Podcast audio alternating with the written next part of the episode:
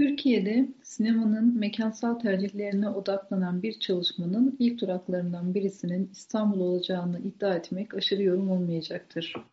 Öyle ki İstanbul'dan Türkiye sosyolojisine özgü kültürel ve siyasi kırılmaların perdedeki yuvası olan bir kent olarak söz edebiliyoruz. Ve dahası biliyoruz ki mekansal olduğu kadar toplumsal devingenlik anlamına da gelen göç, Türkiye gibi geniş kitlelerin çok kısa bir dönemde büyük göç hareketleri sığdırabildiği ülkelerde merkezi yapıyı ve işleyiş kurallarını etkileyebilecek ve hatta değiştirebilecek kudrete sahiptir. Devam etmeden önce göçün böylesi bir kudretinin yalnızca milli kimliğin bütünlüklü anlatısında sarsıntıya sebep olan yoksullukla özdeşleşmiş kenar mahalleler ve kentin yeni sakinleri olmadığının altını çizmekte fayda var. Lozan Anlaşması'yla mübadele edilmelerinde bir sakınca görülmeyen 900 bin civarında Ortodoks Rum halkının yanı sıra mübadeleye dahil olmayan İstanbullu Rumların ve Ermenilerin 6-7 Eylül İstanbul programı ardından toplu göçleri Türkiye'de milli kimliğin kutsal duvarları üzerinde geçmişe ait bir gölge olarak yerini almıştır. 1990'lar itibariyle ise köy boşaltmaların, çatışmaların ve yangınların sebebiyet verdiği göçün öznesi olan Kürt nüfusu, merkez ve taşlar arasındaki fiziki uzaklığın yol açtığı mekansal ayrımı kat ederken, emek eksenli iç göçün başlıca hedefi ola gelmiş İstanbul'u ülkenin mikrokozmosuna dönüştürmüştür. 1990'lar Türkiye demokrasisinin temel özneleri olan Kürt, Alevi, Ermeni ya da İslamcı kimliklerin beyaz perdedeki tezahürlerine dikkat çeken Asuman Suner, bu durumun üst orta sınıf Türklüğü yeniden tanımlanmaya zorladığı yorumunda bulunur. Bu bağlamda Türkiye tarihinde ortalama 10 yıllık zaman dilimlerinde yinelenen, emek eksenli göç hareketlerinden farklılaşan bir göçün gölgesinde geçen 90'lı yıllar, hem Türkleşmenin hem de modernleşmenin eş zamanlı ve birbirine uyumlu üreyebileceğinin kanıtı ve başarılı örneği olması planlanan modern kentleri Kürt kalmakta ısrarlı yeni sakinleriyle karşı karşıya bırakmıştır. Bizim odaklanacağımız tartışmanın mekanı olan İstanbul, Kürtlüğün tanınmasına, sınırlarına ve inşasına dair bir çerçeve sunmak suretiyle estetik deneyim aracılığıyla mümkün olacak bir demokrasi tahayyülünün imkanlı şehridir. Estetik deneyimi, mekanın ve zamanın, görünür olanın ve görünmez olanın, konuşma ve gürültünün düzenlenmesi olarak ele alan Fransız filozof Jacques Rancière, siyasal olana ve demokrasiye dair kavrayışımızı sanatsal deneyim aracılığıyla düşünmemizi önerir. Filozofun külliyatında yoğrulan estetik rejim tartışması, gerçeğin düşünülebilir olması için önce inşa edilmesi, kurmaca kılınması gerektiği savıyla bizleri temsilin etik ve politik vaadinden vazgeçmemeye davet eder. Ve dahası Kürt sinemasının Türkiye halini anlamamıza yardımcı olacak şu tespiti paylaşır.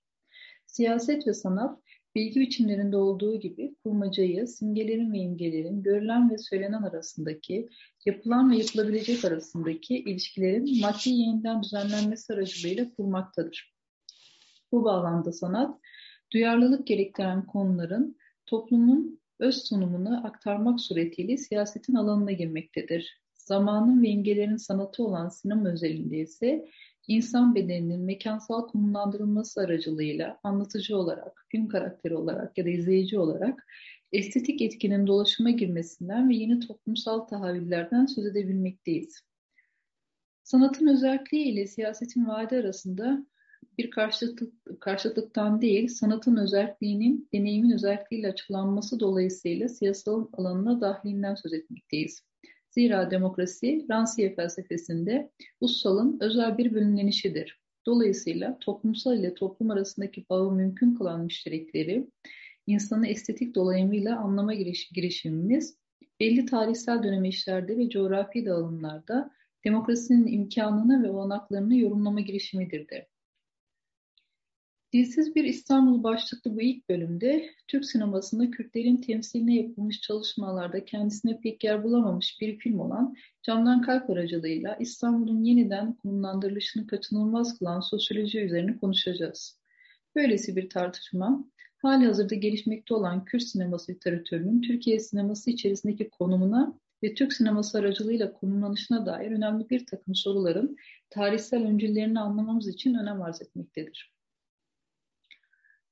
Sinemaya ilişkisi Güney film ile başlayan Fehmi Yaşar'ın yönetmen koltuğuna oturduğu tek film olan Camdan Kalp, Kürt sinemasının kurucu ismi ya da babası olarak görülen Yılmaz Güney sinemasında kilometre taşı olan Umut ve Yol filmlerine yaptığı göndermelerle de Kürt sinemasının Türkiye halini anlama girişimi için tekil bir pozisyona sahip olduğunu göstermektedir. Camdan Kalp'in yönetmeni Fehmi Yaşar, filminin gösterimi ardından gerçekleştirilen bir söyleşi de şöyle diyor. Türkiye sinemasında egemen göstergelerden biri cehalet. Öyle ki yaşadığı ülke üzerine doğru dürüst düşünebilecek bir okuma şansından yoksun. Kapitalizmi bir anlamda onayladılar. Feodal değerlerin çözülmesini her zaman ayakta alkışladılar ama yerine ne koyacaklarını hiç düşünmediler. Yaratıcı yönetmenin buradaki sistemi akla şu soruyu getirir.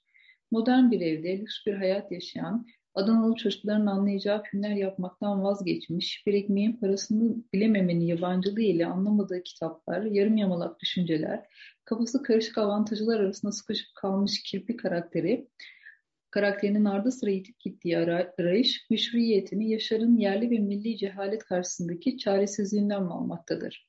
Bana öyle geliyor ki Yaşar'ın işaret ettiği entelektüel bunalım esasında İstanbul Türkçesinin gölgesinde göçebe bir dilin varlığının yarattığı tedirginliğin örtüsü olarak işlemektedir.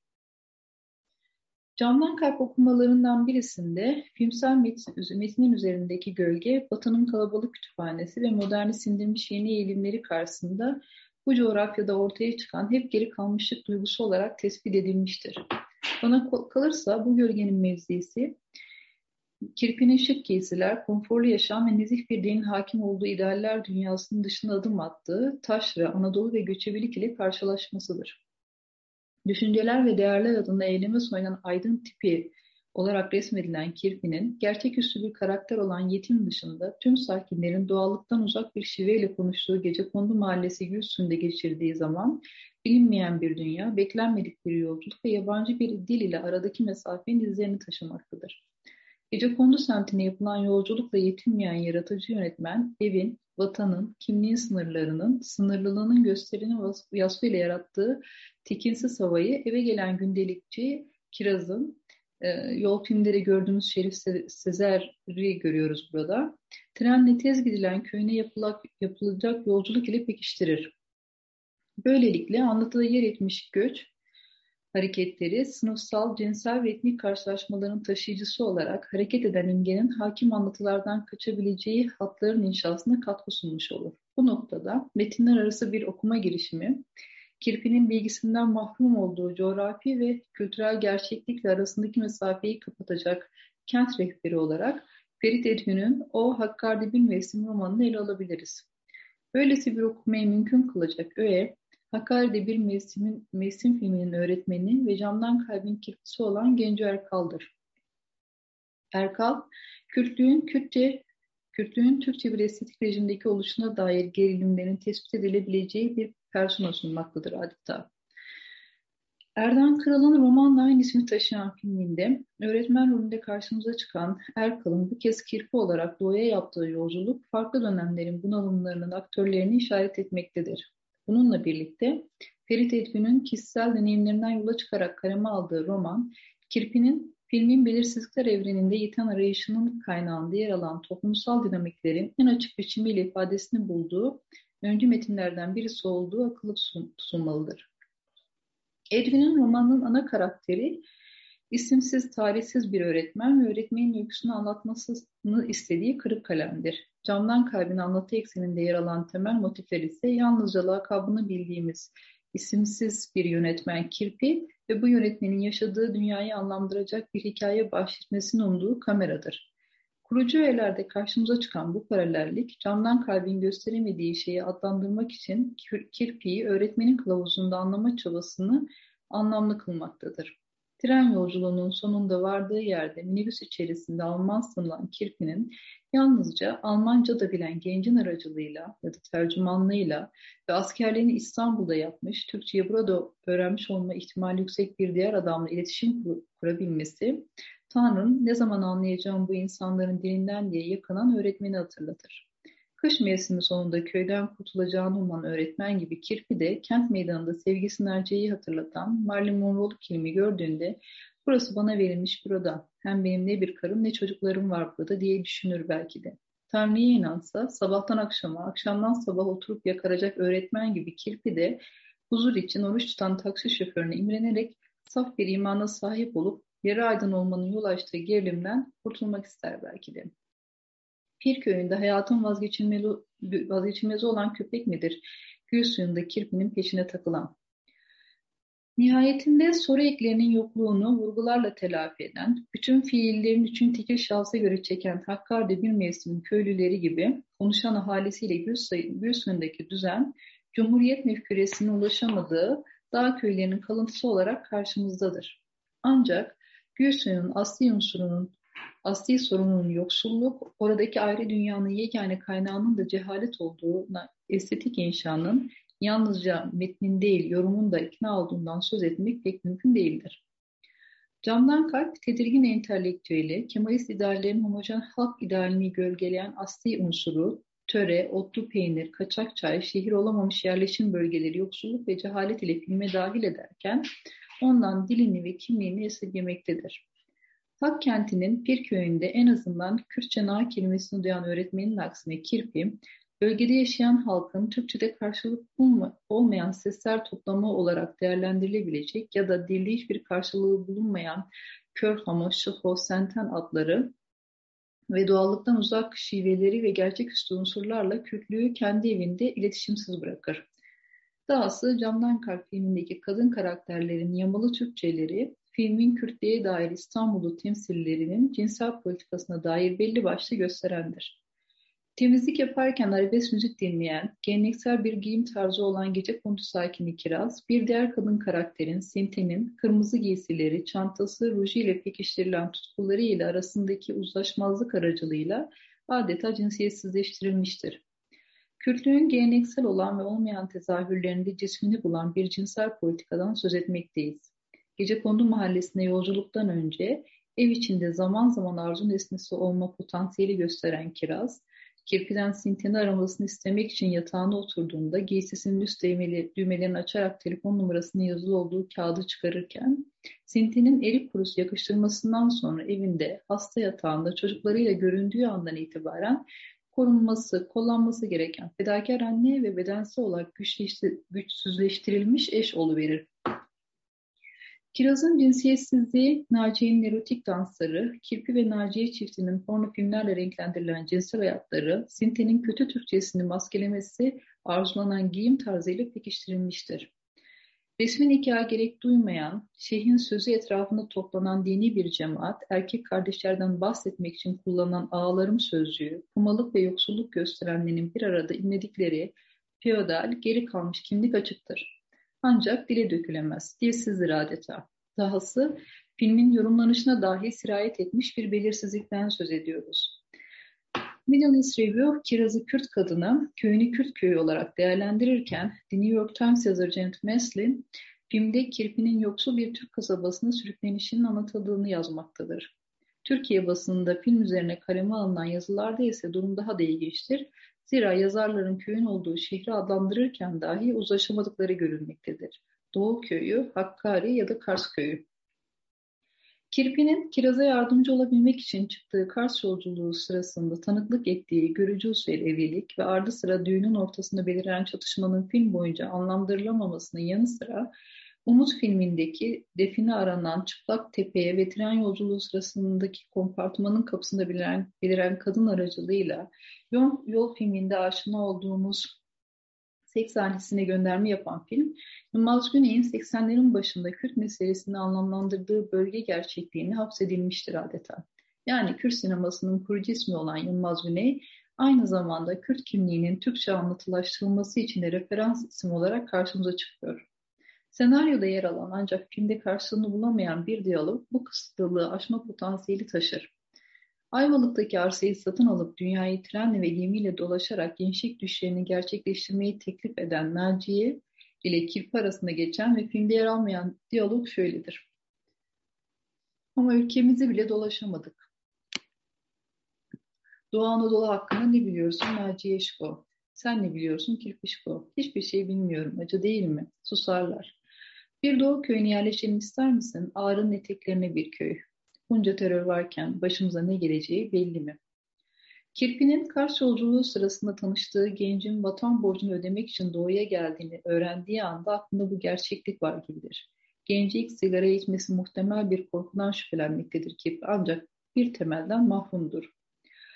Zorlu Kars yolculuğu ardından İstanbul'a dönen Kirpi'yi göç filmlerinin vazgeçilmez mekanı olan Haydarpaşa Garı'nda görürüz. Kirpi'nin Aygün Özgüç'ün Türk sinemasında iç göç filmlerinin piloto mekanı olarak adlandırdığı Haydarpaşa Garı'nda belirmesiyle döngüsel bir anlatıya kapı aralanmış olur. Kirpi'nin yaşadığı, yerleşik olduğu kente göçmen oluşu ile anlatı yerinden edilmiş, anlamlara dair çözümsüzlüğünü itiraf eder adeta. Son defa olacağı umuduyla gecekonduya giden Kirpi, namus davasına gül suyunda bıçaklanarak öldürülür. Halbuki daha ilk karşılaşmanında yetimin de söylediği gibi Kirpi terörist değildir. Yetim, Nurdan Gürbilek'in tespitinde olduğu üzere 80'lerin ortalarında Türkiye'nin kendi doğulu yüzünü, kendi taşrasını, şehirlerde biriken Kürtleri ama aynı zamanda onların yazgısının alınıp satılabilir bir şey olduğunu keşfetmesiyle birlikte kalıbın içine sızmaya başlayan esmerlikten muzdariptir. Tam da bu sebeple yetimin yetimliğini Gürbilek'in izinde gerçek bir babanın yoksunluğundan ziyade adil bir devlet babanın yokluğuyla ilişkilendirmek olasıdır. Bu doğrultuda ilk karşılaşmalarında yerde baygın yatan Kirpi'ye evine getirip onunla ilgilenen yetime yardım etmek isteyen Kirpi'nin teklifleri devlet babanın boşluğunu doldurma arzusunu dillendirmektedir adeta.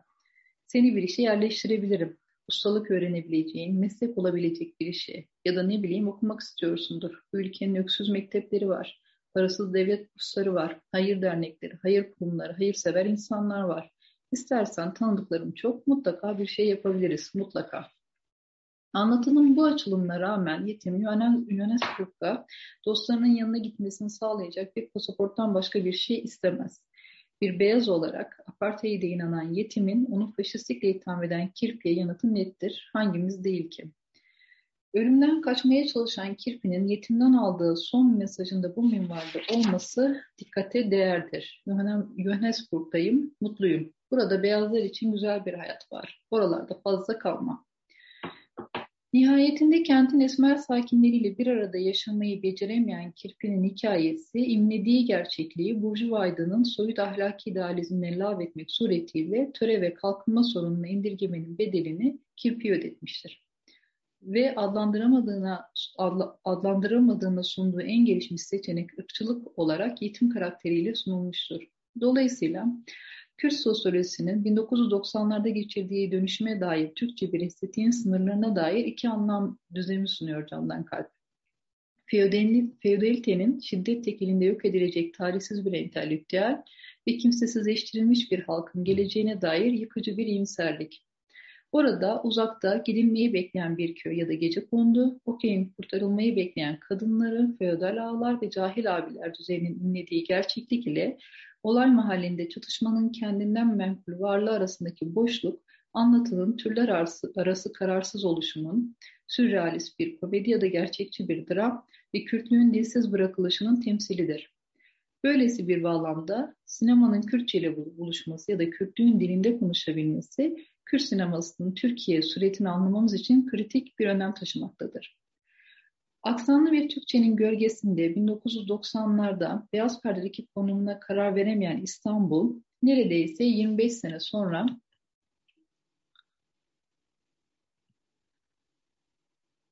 Klama Dayıkam'ın Annemin Şarkısı filmiyle ilk defa Kürtçe bir şehir olarak travma anlatılarında karar kılacaktır.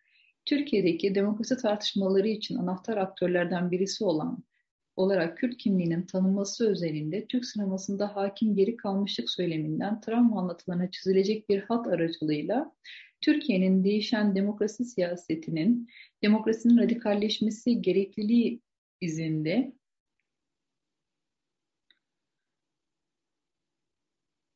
kamusu ve etki alanına dair bir çerçeveye ulaşabileceğimiz muhakkak. Ancak biz iç göçün öznesi olarak yersiz yursuz bırakılmış Kürtlerin İstanbul'undan ziyade yerinden edilememiş Kürtlüğün aynasına Diyarbakır'ın sinemada yeniden inşasına odaklanacağız.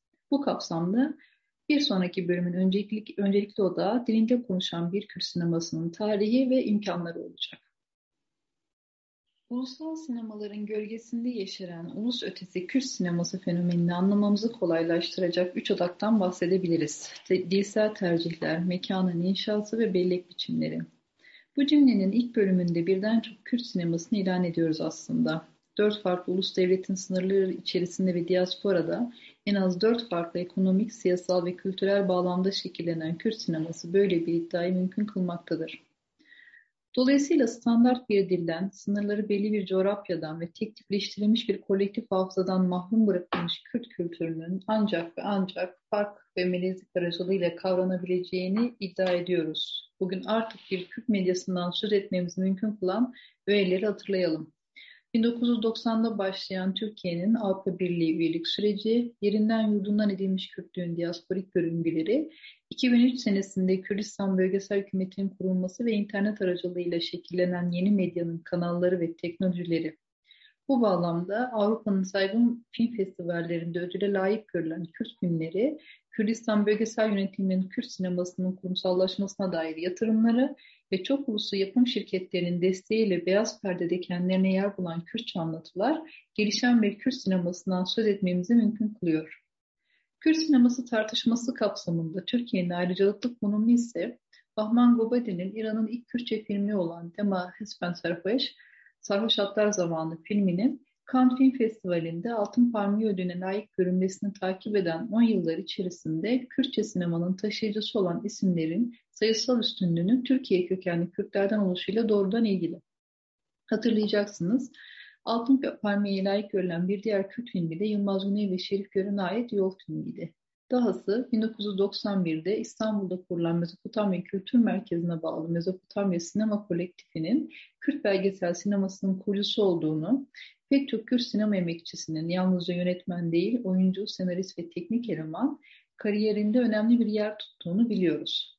Kürt kültürünün tarihsel aktarımının aracı olan Dengbeş performansları ile ilişki içerisinde Dengbeş'in modern formu olarak ele alınan Kürtçe sinema, son kertede çok katmanlı ve parçalı Kürt öznelliklerin tahayyülünü mümkün kılmaktadır. Bu tahayyülün anlatılaştırılması dilsel ve mekansal melezlikler aracılığıyla mümkün olan bir hatırlama kültürüne aittir. Ben bugün Kürt sinemasının yüksek bütçeli, yüksek çözünürlüklü bir nevi ana akım anlatı filmlerinden bir istisna aracılığıyla söz edeceğim. Söz konusu filme Ali Kemal Çınar'ın Genco filmine geçmeden önce Kürt sinemasına dair birkaç hususu ulusal sinema tartışmaları ile ilişkilendirerek ele almanın lazım olduğu kanaatindeyim. Ulusal sinema teriminin ele alınabileceği hakim 4 yaklaşımdan söz edebiliriz. Ekonomi temelinde yaklaşım, yapım aşaması özelinde milli ekonomilerin desteklediği sinemalara odaklanır. Metin temelinde yaklaşım, milli anlatılara ve ulusal kimlik tarihine ilişkin anlatılara odaklanır. Tüketim temelinde yaklaşım, filmlerin alıcısı olan milli öznelerin inşası bağlamında analiz eder, değerlendirir. Eleştiri temelinde yaklaşım, film eleştirisinin milli kimliğin tahayyülüyle ilişkisi bağlamında ele alır.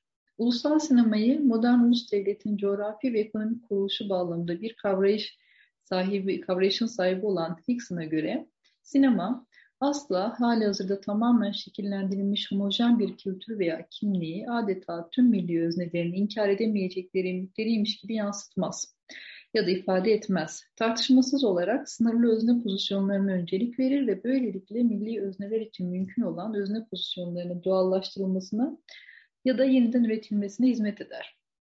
Fakat verili bir kimliğin basitçe ifade etmek kadar öznelliğin kurulmasına da aktif katkı sunduğunun görülmesi gerekir. Hickson'ın milli seyircinin ne olduğuna ve inşasına dair bu uyarısı erken dönem ulusal sinema tartışmalarında kendilerine yer bulamayan azınlık sinemaları ya da devletsiz sinemalar için önemli bir soruya kapı aralamaktadır. Ulus devlet ekonomilerinin olanaklarından faydalanmak isteyen öteki sinemaların seyircisi kimdir ya da varsayılan seyirci söz konusu öteki sinemaların kuruluşunu nasıl etkilemektedir? Ya da devletsiz, etnik ve dilsel azınlıkların film çalışmalarındaki yerine eşlik eden bir adlandırma krizinin ürünü değil midir? Kürt sineması var mı sorusunu eskittirememesi. Katalan sineması için ulusal sinema gibi bir şey diyen Marvin Delego'yu hatırlayalım. Kürt sineması özelinde Bu adlandırma krizinin yerleşik endüstrileri olan ulusal sinemalara rağmen değil, onlarla birlikte de deneyimlendiğini akılda tutmakta fayda var. Yani Türkiye'li Kürt yönetmenlerin Yılmaz Güney'den başlamak üzere Türk sineması ile temasını tanımadan Kürtçe sinemanın Türkiye haline dinamizmini ve potansiyelini açıklamak mümkün olamaz. Göç ve diasporanın yanı sıra teknolojik yeniliklerin de sınırlarını yeniden tanımlamaya zorladığı ulusal sinema kavramının ya da adlandırma krizinin esasında kavramın kullanım değerine bağlı olduğunu söylemeye çalışıyorum galiba. Fanoncu, antikolonyal bir yaklaşımı benimseyen bir diğer isim Susan Hayward'a kulak verecek olursak, ulusu verili bir tarihsel özne ya da nesne gibi ele alan yaklaşımların sorunu ancak ve ancak ulusu bilginin öznesi ve nesnesi olarak ele alan bir yaklaşım ile aşılabilir. Bu bağlamda ulusal sinemaya dair eleştirel bir literatürden beklenen milliyetçi söylemlerin patolojilerini ifşa etmesidir. Tam da bu sebeple Kürt sinemasının güçlü temsilcilerinin içine doğduğu Türk sinemasından bir örnekle tartışmamıza başladık. Şimdi bir adım daha ileriye giderek Kürt sinemasının uluslararası ortakların finanse ettiği uluslararası bir sinema olarak ve ekseriyetle diasporada gelişen bir sürgün sineması olarak ele alan yaklaşımların ulusal sinemanın hakim okunmasının modern milli kültürlerin teritoriyallik temelinde tanımlanışının belirleyici olduğunu söyleyeceğiz. Bir başka deyişle Kürt ulusal sinemasından söz edebilmek için devletli ve milli bir endüstrinin son derece belirleyici olduğu bir literatürün eleştirisi aracılığıyla Kürt sinemasına ulaşmaya çalışıyoruz. Dahası Kürt sineması tartışmalarında seyirci sorunun temelinde yaklaştığımızda uluslararası film festivallerinde ve ulusun beyaz perdesinde kendilerine yer bulabilen Kürtçe anlatılarda karşımıza çıkan geçmiş zamana ait büyük travma anlatılarının Kürt oluşa dair siyasi bir indirgeme riski taşımasının yanı sıra Kürt seyirciye davet ettiği özdeşleşme düzeni bağlamında etik bir soruna yol açtığını görmekteyiz. Kürt olmayan seyirciyi korunaklı, pasif bir tanıklığa davet ederek. Yani modern Türk kentinin çok ışıklı, çok sesli bugünüyle ses kayıtları arasında kalmış eski Kürt köyünün romantize edilmiş imgesi arasında asılı kalan Kürt erkeklerinin hikayelerinin hakim olduğu tecrübesel sinemanın yüksek çözünürlüklü uzun metraj anlatıları Kürtçe filmleştirilebilmenin koşuluna dair bir soruşturmayı gerekli kılar.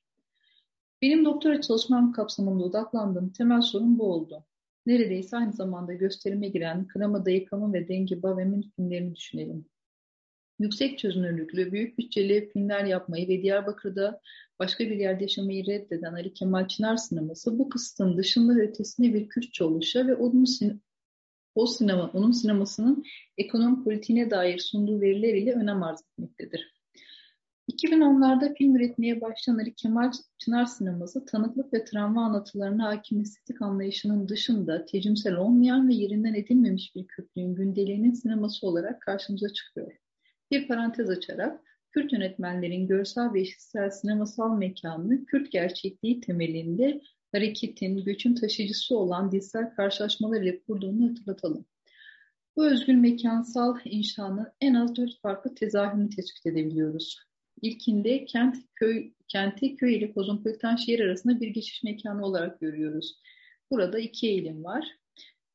Ekonomik ve siyasi koşullarını düzeltme amacında Mindit ve Bahos filmlerinde gördüğümüz gibi travmatik bir karşılaşma ardından çoğunlukla bir ölümü takiben kolektif hafızayı aktive edecek köye dönüş aracılığıyla Kılama Dayıkan'ın Zer ve Dengi Bavem'in filmlerinde gördüğümüz üzere metropolitan kent hayatının Kürtlüğü yeni ev olarak kuran anlatılar Perra Dimaso, Long Live the Bride and Free Kurdistan, Derbuina Jibufişte filmlerinde köyü Kürtlüğü nihai ev olarak kuran filmler Vere Dengemin ve My Sweet Pepperland. Ve son olarak da sınırı yol anlatıları aracılığıyla inkar ve şiddetin mekansal taşıyıcısı kılan anlatılar. Burada Kaplumbağalarda Uçar filmini hatırlayacaksınız. Aynı zamanda Hişam Zaman'ın Before Snowball filmi de bir örnek olarak ele alınabilir. Diyarbakır'da doğmuş ve Diyarbakır'ı hiç terk etmiş yönetmen yaratıcı Ali Kemal Çınar'ın anlatıları bu 4 kategori arasında mekik doku gibidir. 2003 senesinde kurulan Diyarbakır Sinema Kulübü aracılığıyla film yapımı ile ilişkilenmiş Çınar, 2005-2010 yılları arasında 7 kısa film yapmıştır. Ev, Dolap, Duvar, İnfaz, Arınma, Şev ve Venda. Kısa filmi şiirden itibaren 2009 senesinden beri film isimlerini Kürtçe tercih ediyor. Uzun metraj filmler özelinde Ali Kemal Çınar sinemasının teknik özelliklerine dair iki tercihten söz edebiliyoruz. Anlatılarda bizzat kendileri olarak yer alan aile bireyleri ve kendisi, bu ekranda da göreceğiniz gibi bu Ali Kemal Çınar babası, annesi ve kardeşi. Ve tekrar tekrar kullanılan film mekanları. Kürtçe konuşulan bir gündelik hayatın ve toplumsal cinsiyet sosyolojisinin düşük bütçeli bir filminin yapım bütçesinin 9 lira olduğunu ilan etmişliği vardır. Ve teknik olarak kusursuz sayılamayacak araçlarla sinemaya aktarılışından söz ediyoruz. Ulusal sinema literatüründe bilhassa Fransız yeni dalgası, İtalyan yeni gerçekçiliği gibi akımlarda karşımıza çıkan elitist yönelimleri göz önünde bulundurduğumuzda teknik olarak kusursuz film yapma iddiasında olmamanın Kürt sinemasının hegemonik ulusal sinema inşasını direnci olarak okunabilir. Övgü Gökçe, Ali Kemal Çınar filmlerini şehirli Kürt kimliğinin yeni biçimlerine dair bir sinemasal açılım olarak değerlendirmektedir. İlk uzun metrajlı filmi olan Kurti film, karşılanabilir ve tecimsel olmayan film üretim tekniklerini görebileceğimiz ilk filmdir.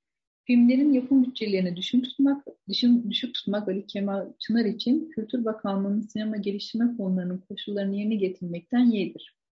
Kurte film, iki baba figürü Seyitan Çınar ve Yılmaz Güney gölgesinde yönetmen olabilmeye dairdir. İkinci uzun metrajlı filmi Beşarti, Kırasaklı, Diyarbakır'ın geleneksel Kürt çevrelerinde konuşulamayan cinsel ve toplumsal cinsiyet temaları üzerine temaları üst sesi deneysel kullanımı aracılığıyla izleyicinin bilgisine sunar. Siyah beyaz bir queer film olan Beşarti, Ahmet Hane'nin Memuzin anlatısının yeniden yorumlanışı ile renge döner. Hatırlayalım, geleneksel Kürt epik destanı Mem'alana dayanan Menvez'in Kürt milliyetçiliğinin öncü metni olarak değerlendirilmektedir. Ali Kemal Çınar'ın Menvez'ini queer bir anlatıya dahil edişi, söz konusu destanın Kürt milliyetçiliği içerisindeki yerini hedef almakla kalmaz, Kürtlüğün güncel görünümlerine dair de bir kapı aralar. Kürtlüğü devresiz oluş temelinde güçsüz bir kimlik olarak ele alan Menvez'in Kürtçeyi Kürt oluşun koşularak sunmanın yanı sıra ideal Kürtlüğü şimdilik ile işaretlemiştir. Çınar'ın yeniden konumlandırdığı meşhur sahnede bir Nevroz günü erkek kılığına girmiş iki Kürt kadın Zim ve Siti, kadın kılığına girmiş iki Kürt erkeğe Mem ve Taj'dan aşık olurlar. Aşkın ve şarti hali Kürt ulusal öznenin patriarkal inşasından, heteroseksüel aşkının queer sunumu ile sayılır adeta. Bu bağlamda Menvez'in Ali Kemal Çınar sinemasındaki görüngüsü milliyetçinin ötesinde bir Kürt ulusunun ihtimaline dair bir soruşturmayı gerekli kılar. Türkçenin sızamadığı bir Kürtçe ile Kürtlüğün patriarkal inşasından özgürleştirme iddiasında bir sinemadan mı söz etmekteyiz? Bu soruyu aklımızda tutarak Genco filmine bakalım. Genco Diyarbakır'da doğmuş bir Kürt süper kahramanın hikayesidir. Küçük şeyler üzerine sınırlı bir hakimiyeti olan süper kahraman Genco, kapıları düşünce gücüyle açıp kapatmak, uykusunu kaçıran logar seslerini susturmak gibi Şener Özmen'in 2001 tarihli Süper Müslüman işinden esinlenmiş bir karakter. Ancak kahramanı pelerinsiz ve seccadesiz sahneye sunan Çınar, Kürt orta sınıfının Diyarbakır'ında güçsüzleşmiş bir erkekliğin, Türklüğün gölgesinden azade, Kürtlüğün imge ekonomisinde sunmaktadır. Genco'nun nesnelere dokunmadan hareket ettirme ya da elektrikli aletleri kontrol etme güçlerinin, gerçeküstü öğelerin konuşma balonları ile gerçekliğe çağrıldığı bir anlam evreninin arka planında modernleşmiş bir Kürt kentini, akan trafiği ve bitimsiz inşaatları görürüz. Mor kostümünü dolaba kaldırıldığında ise, titizlikle temizlenmiş ve düzenlenmiş dairesinin penceresinden Diyarbakır ışıklarına bakan ortasını bir Kürt erkeği çıkar karşımıza. Kürt sinemasının kilometre taşı olan festival anlatılarının aksine Genco'nun hikayesi yaşlanmış bir anne ya da yeni kurulmuş bir aileyi onaylayan hamile bir kadından mahrum yalnız bir erkeklik ihtimali üzerinedir.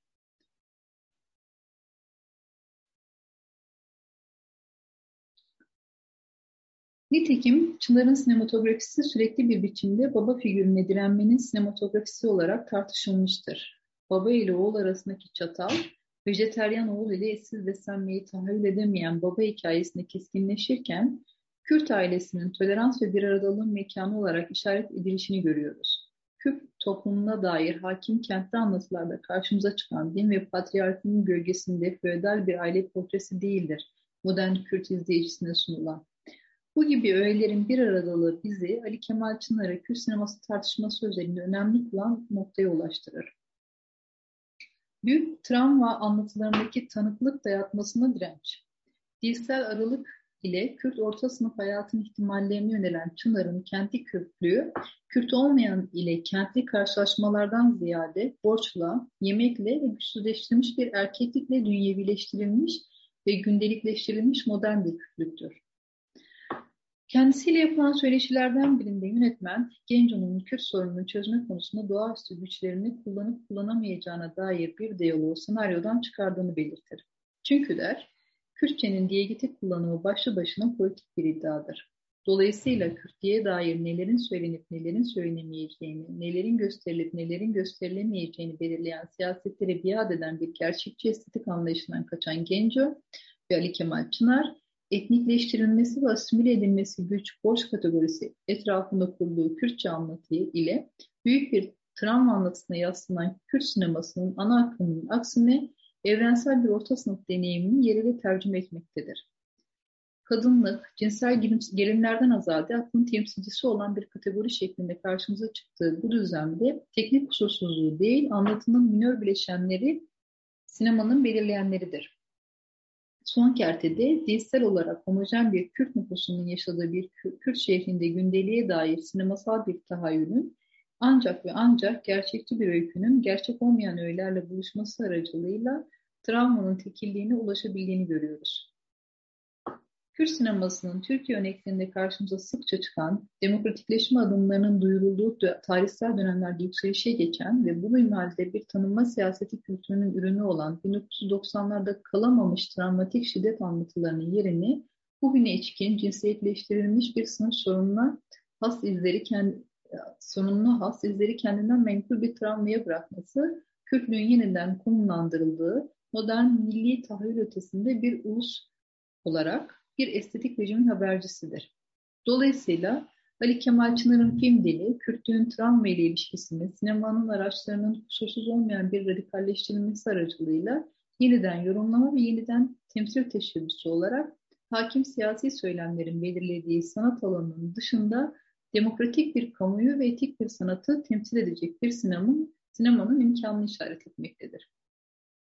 Sinema ile ilişkisinin gelişmesinde Mezopotamya Kültür Merkezi'nin önemine işaret eden Ali Kemal Çınar, Türkiye bir Kürt sinemasına ihtiyaç duyduğu yeni bir eşitlik düzeninin temsilcisidirdi. 1990'lı yılların düşük çözünürlüklü Kürt belgesellerinden Ali Kemal Çınar'ın düşük bütçeli Kürt filmlerine, Kürtlüğün sinemasal tezahürlerinin Kürtlüğün demokratik temsilinden azade olmadığını hatırlayalım. Zira Kürtlüğün Türkiye'de sanat alanı ile müştereklerini anlama çabası, demokrasinin imkanını ve olanaklarını yorumlama girişimidirdi. Ve bu bağlamda Kürt sinemasının Türkiye hali, temsile dayatılan hegemonik anlatılardan sıyrıldığı ölçüde özgürleştirici bir estetiği mümkün kılan bir deneyim olabilir. Ve bunun başlıca adresi de tecrübesel olmayan, yatay ağlarda dolaşıma girebilen bir sinemanın ve sinemanın bu bağlamda yeniden tanımlanmasıdır.